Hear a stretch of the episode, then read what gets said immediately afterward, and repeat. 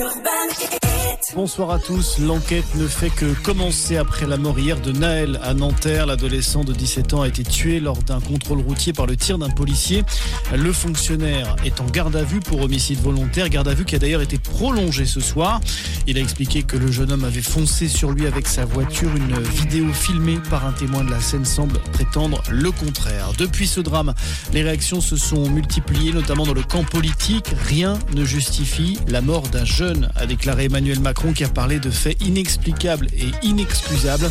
Pour la première ministre Elisabeth Borne, la vérité doit être faite le plus rapidement possible. Par ailleurs, une marche blanche sera organisée demain à 14h à Nanterre par la famille de Naël. Le maire de la ville qui a réclamé justice a également appelé au calme pour éviter de nouveaux débordements après ceux de la nuit dernière. Dans le reste de l'actualité, les réquisitions sont tombées au procès de Gabriel Fortin. La réclusion criminelle à perpétuité avec une peine de sûreté de 22 ans a été demandée à l'encontre de celui qu'on surnomme le tueur de DRH. Il est jugé depuis le 13 juin devant les assises de la Drôme pour trois meurtres et une tentative d'assassinat en 2021. Verdict attendu dans la soirée. Le coup d'envoi des soldes d'été, vous avez jusqu'au 25 juillet pour faire des bonnes affaires, une période de promotion qui s'ouvre dans un contexte économique compliqué, notamment pour le secteur du prêt-à-porter marqué par les difficultés de plusieurs enseignes et la fermeture d'un grand nombre de boutiques. On termine avec un mot de football et le soulagement à Bordeaux. Le passage devant la DNCG aujourd'hui des Girondins est en effet réussi. Le gendarme financier du football français n'a retenu aucune mesure contre le club pour la saison prochaine en Ligue 2. Un horizon dégagé pour Bordeaux grâce au versement de 40 millions d'euros de fonds personnels versés euh, par le président Gérard Lopez.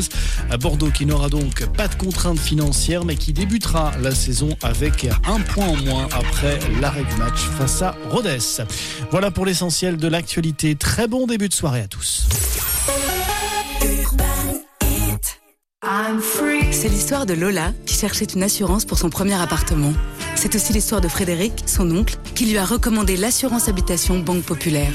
Et c'est également l'histoire de près de 9 clients sur 10 qui, comme Frédéric et Lola, sont satisfaits d'être assurés chez Banque Populaire. Pour Banque Populaire, la réussite est une aventure collective. Banque Populaire, la réussite est en vous. Enquête de satisfaction effectuée par l'Institut Le Sphinx, Assurance Habitation est un contrat de BPCE Assurance IARD, entreprise régie par le Code des assurances, distribué par Banque Populaire, intermédiaire d'assurance immatriculée à l'ORIAS, voire conditions en agence.